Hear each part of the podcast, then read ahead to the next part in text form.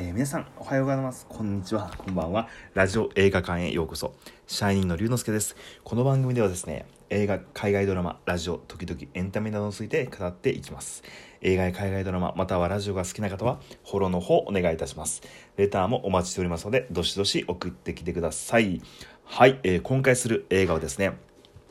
お待たせいたしました。鬼滅の刃無限列車編ですね。もう本当に今、鬼滅の刃現象ですね。どこに行っても、竈門炭治郎に会えるという、列車とのコラボとかお菓子のコラボ、コンビニとのコラボ、ほんとネット開いたら大体鬼滅の刃の広告入ってるんでですね、 YouTube つけても鬼滅の刃、本当に今鬼滅の刃現象が止まらないということでですね、やっていきたいと思います。原作が、後峠小夜春さん、福岡出身の漫画家さんですね。でこの鬼滅の刃なんですけど、週刊少年ジャンプで2016年から2020年の5月まで連載された漫画ですね。で去年2019年からアニメからですね火がついて、その映像の美しさに注目が集まってます。でこの鬼滅の刃無限列車編なんですけども、監督が外崎晴郎さん、声優がですね、花江夏樹さん、下野紘さん、松岡禎丞さん、鬼頭明里さんとなっております。本当に素晴らしい豪華声優陣ですね。はい、もう詳しくは知らないですけども、ネットで調べると本当にいろんなですねアニメの声優さんがやってらっしゃるんだなっていうのが分かります。でストーリーなんですけど、皆さんご存知かと思いますけど、竈門炭治郎がですね愛する家族とですね、お父さん亡くなってるんですけど、楽しくですねつましやかに暮らしてたんですけれども、ある日竈門炭治郎が家を留守にしてる間にですね家族が ほぼ全員鬼によって殺されてしまうんです。でかろうじて生き延びた妹はですね傷口に鬼の血が入ってしまって、鬼になってしまったんですね妹がですね。でその鬼になってしまった妹を人間に戻すためにこの竈門炭治郎は鬼殺隊というですね鬼を退治するための隊に入ることになります。そして仲間と共に奮闘しながら鬼を倒していく、そういったストーリーになってるんですね。でずっとですねこういった形でアニメが進んでいくんですけれども、ちょうどアニメ23話だけだったのかな、 Amazon プライムで私もずっと見てたんですけど、ちょうど23話の最後の方にこの映画につながるですね映画の冒頭シーンのだんだんつながっていく形で、この映画は始まってます。でこの無限列車がこれも無限列車という列車が舞台なんですけど、ここでですねたくさんの行方不明者が、出ていると。でどうやら鬼が出るようだと。でそこでですね鬼殺隊の中でものすごく強い柱と呼ばれるですね人たちいるんですけど、その、煉獄さんに会うためにですね、合流して鬼と戦っていくという、そういった物語になってます。煉獄杏寿郎ですね。はい、煉獄さんです。で、見どころなんですけど、もう言うまでもないですね。もう本当にちょっと私も先週の土曜日見てきてまだちょっと興奮が収まらないというか、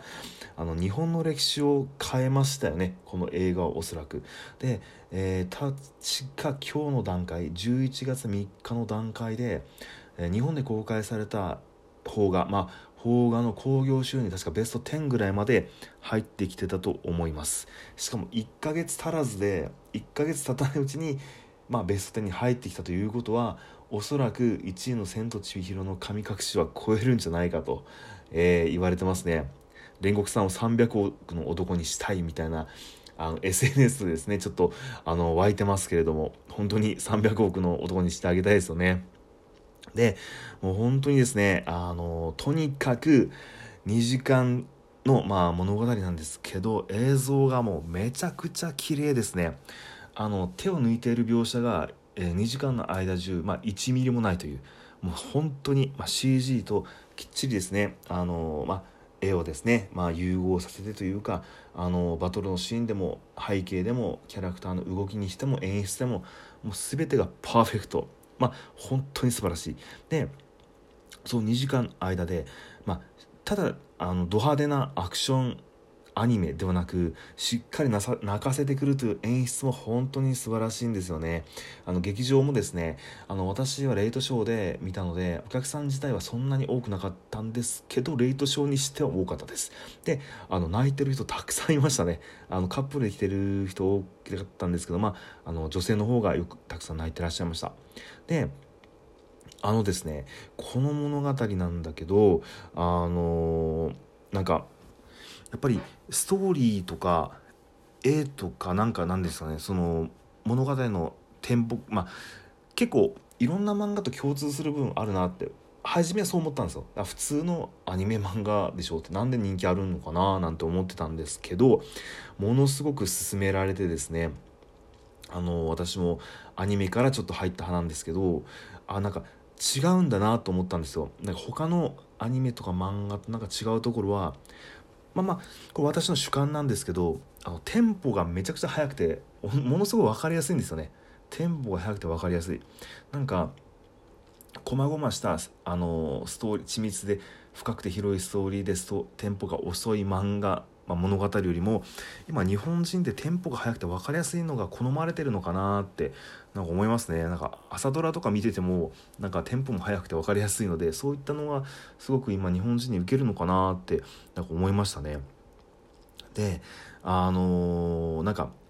作もう終わってるじゃないですか。でしかも22巻っていうところで終わらせていて、そこがすっごくやっぱり潔いなと、変に作りたかった物語以上の引き延ばしをしてダラダラやるよりも、週刊少年ジャンプも昔そういうことがあったと聞きますけど、でもすごく気持ちいい終わり方してるなと。でそういうのがそういった思いとか DNA みたいなのがアニメにもちゃんと受け継がれているのかなって思いましたね。でこれネタバレになっちゃうんでちょっと申し訳ないんですけど、ほとんど皆さん漫画原作知ってらっしゃる方多いと思うんで話してますけど、煉獄さん最後亡くなっちゃうんですよね。でこの煉獄さんって現役でこの鬼滅の刃の物語の中で活躍するってここだけじゃないですか。もう無限列車に出てきて、で上弦の3の赤座と戦って亡くなるっていう。でここであんだけド派手なかっこいい煉獄さんをここで戦わせて散らせるっていうのがすっごいなと思って、でこういうところが多分鬼滅の刃人気なんじゃないかなと思うんですよね。まるで1年に1回1週間ぐらいしか咲かない桜のようだなと、そういうところがやっぱ日本人のハートにこうググッとですね、日本人の心をつかむような、こういうところが掴んで離さない。だから鬼滅の刃ってすごい人気あるんじゃないかなと思いましたね。あとやっぱセリフがすごいですよね。表現、言葉の内容は他の漫画でも見受けられるような言葉を喋るんで、キャラクター喋るんだけど、その表現方法がすごく鬼滅の刃っぽいって言ったらあれなんですけど、グッとくるような小説を読んでるような感じになるんですよね。舞台設定が大正時代っていうのもあるのかもしれないですけど、キャラクターが発する言葉がやっぱり現代人に分かりやすいように変えられてるんだけど、やっぱりその当時のその鬼殺隊であったり鬼であったり、そこに生きる人々であるからこそ出てくるような言葉の表現っていうのがすごくやっぱり小説を読んでるようなそんな感じがすごくしましたね。やっぱりこのアニメ作られてる技法とか、CG とか、すごい今最先端の技術で作られてるんだけれども、ベースとなるのは日本人の心をつかみ取ってしまうような、そういう古典小説というか古き良き日本のそういった文芸小説の DNA が入ってるから、この「鬼滅の刃」すごい人気なのかなと思いましたね。ぜひ一度は見ておくべき映画なんじゃないかと思います。皆さん今絶賛、全国で、あってます、上映中です。鬼滅の刃無限列車編、ぜひ見てみてください。あとですね、余談なんですけど、三四郎のオールナイトニッポンでですね、小宮さんが赤座のことをですね、アディダスの3って言ってました。上弦の3の赤座が3本ラインがの模様が入った風貌してるんですね。だからアディダスだって言ってましたけど、どうでもいい話ですね。すいません。それでは本日の上映はここまでです。また次の配信でお会いしましょう。龍之介でした。